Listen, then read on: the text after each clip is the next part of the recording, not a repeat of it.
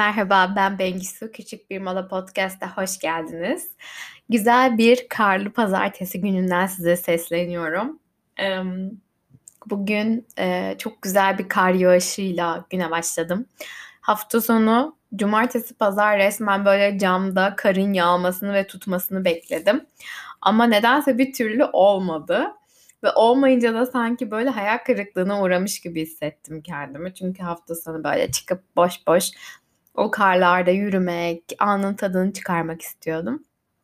Ama sonrasında sabah uyandım ve Mia'yı da alarak aslında dışarı yürüyüşe çıkmaya karar verdim. Sonra kar böyle yağmaya başladı bir anda ve çok fazla artarak yağmaya başladı ve sonunda hayallerime kavuştum diyebilirim.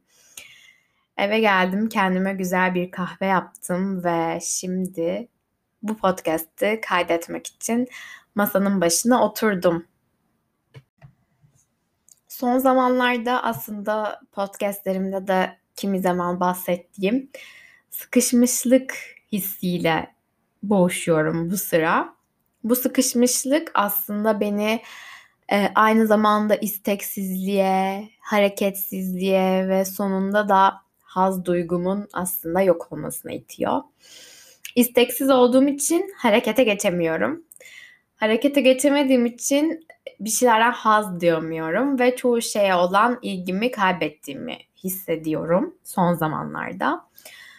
Ve bunu aslında yine kendim çözememeye başladım ve tekrar aslında terapiye başladım. Yani bunu buradan söylemenin doğruluğu tartışılır. Kimilerine göre psikolojik olarak destek almak veya psikolojinizi iyileştirmek için bir doktora gitmek böyle ayıplanacak, kimseye söylenemeyecek, acınacak bir şeymiş gibi görülüyor. Ama ben öyle görmüyorum açıkçası. Nasıl midem ağrıyorken ya da boğazım ağrıyorken doktora gidiyorsam, hayatımda ruhsal olarak da bir şeylerin kötü gittiğini farkında olduğum zaman bunun için destek almaktan çekinmiyorum.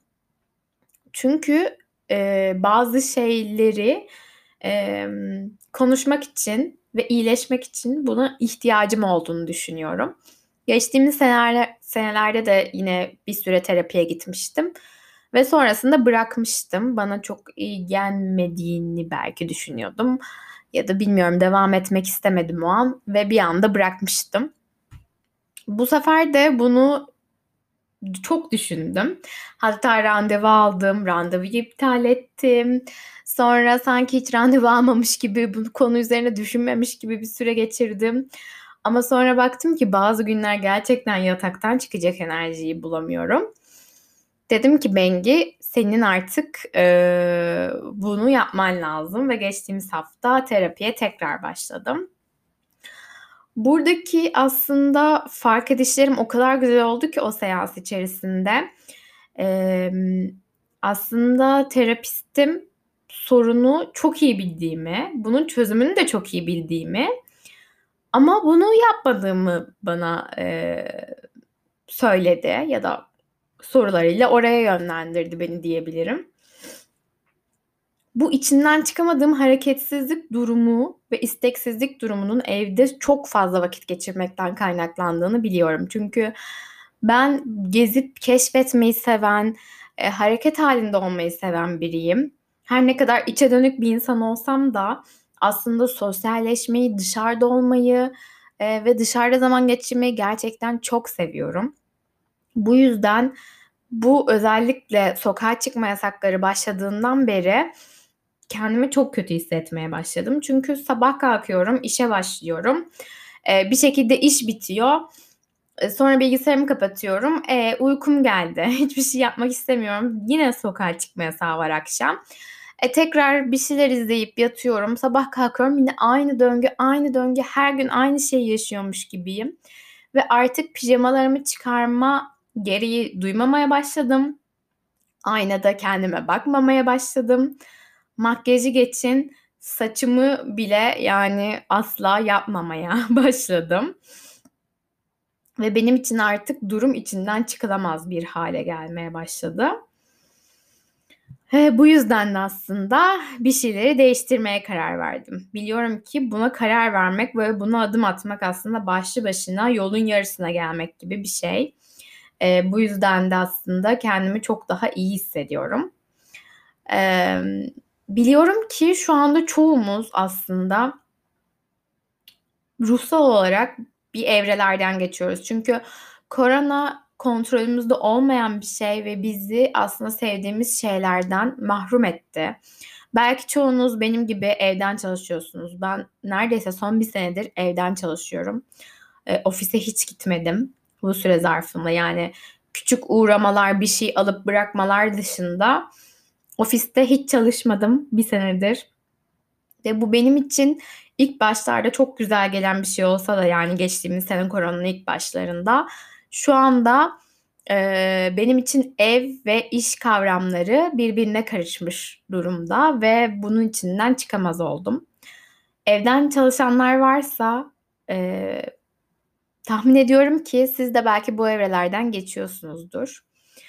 Bunun için terapistimle bazı şeyler çalıştık. Ödev verdi bana. Sabah işten birazcık daha önce kalkıp kendime zaman ayırmak ya da işe gidiyormuş gibi giyinip makyaj yapmak gibi.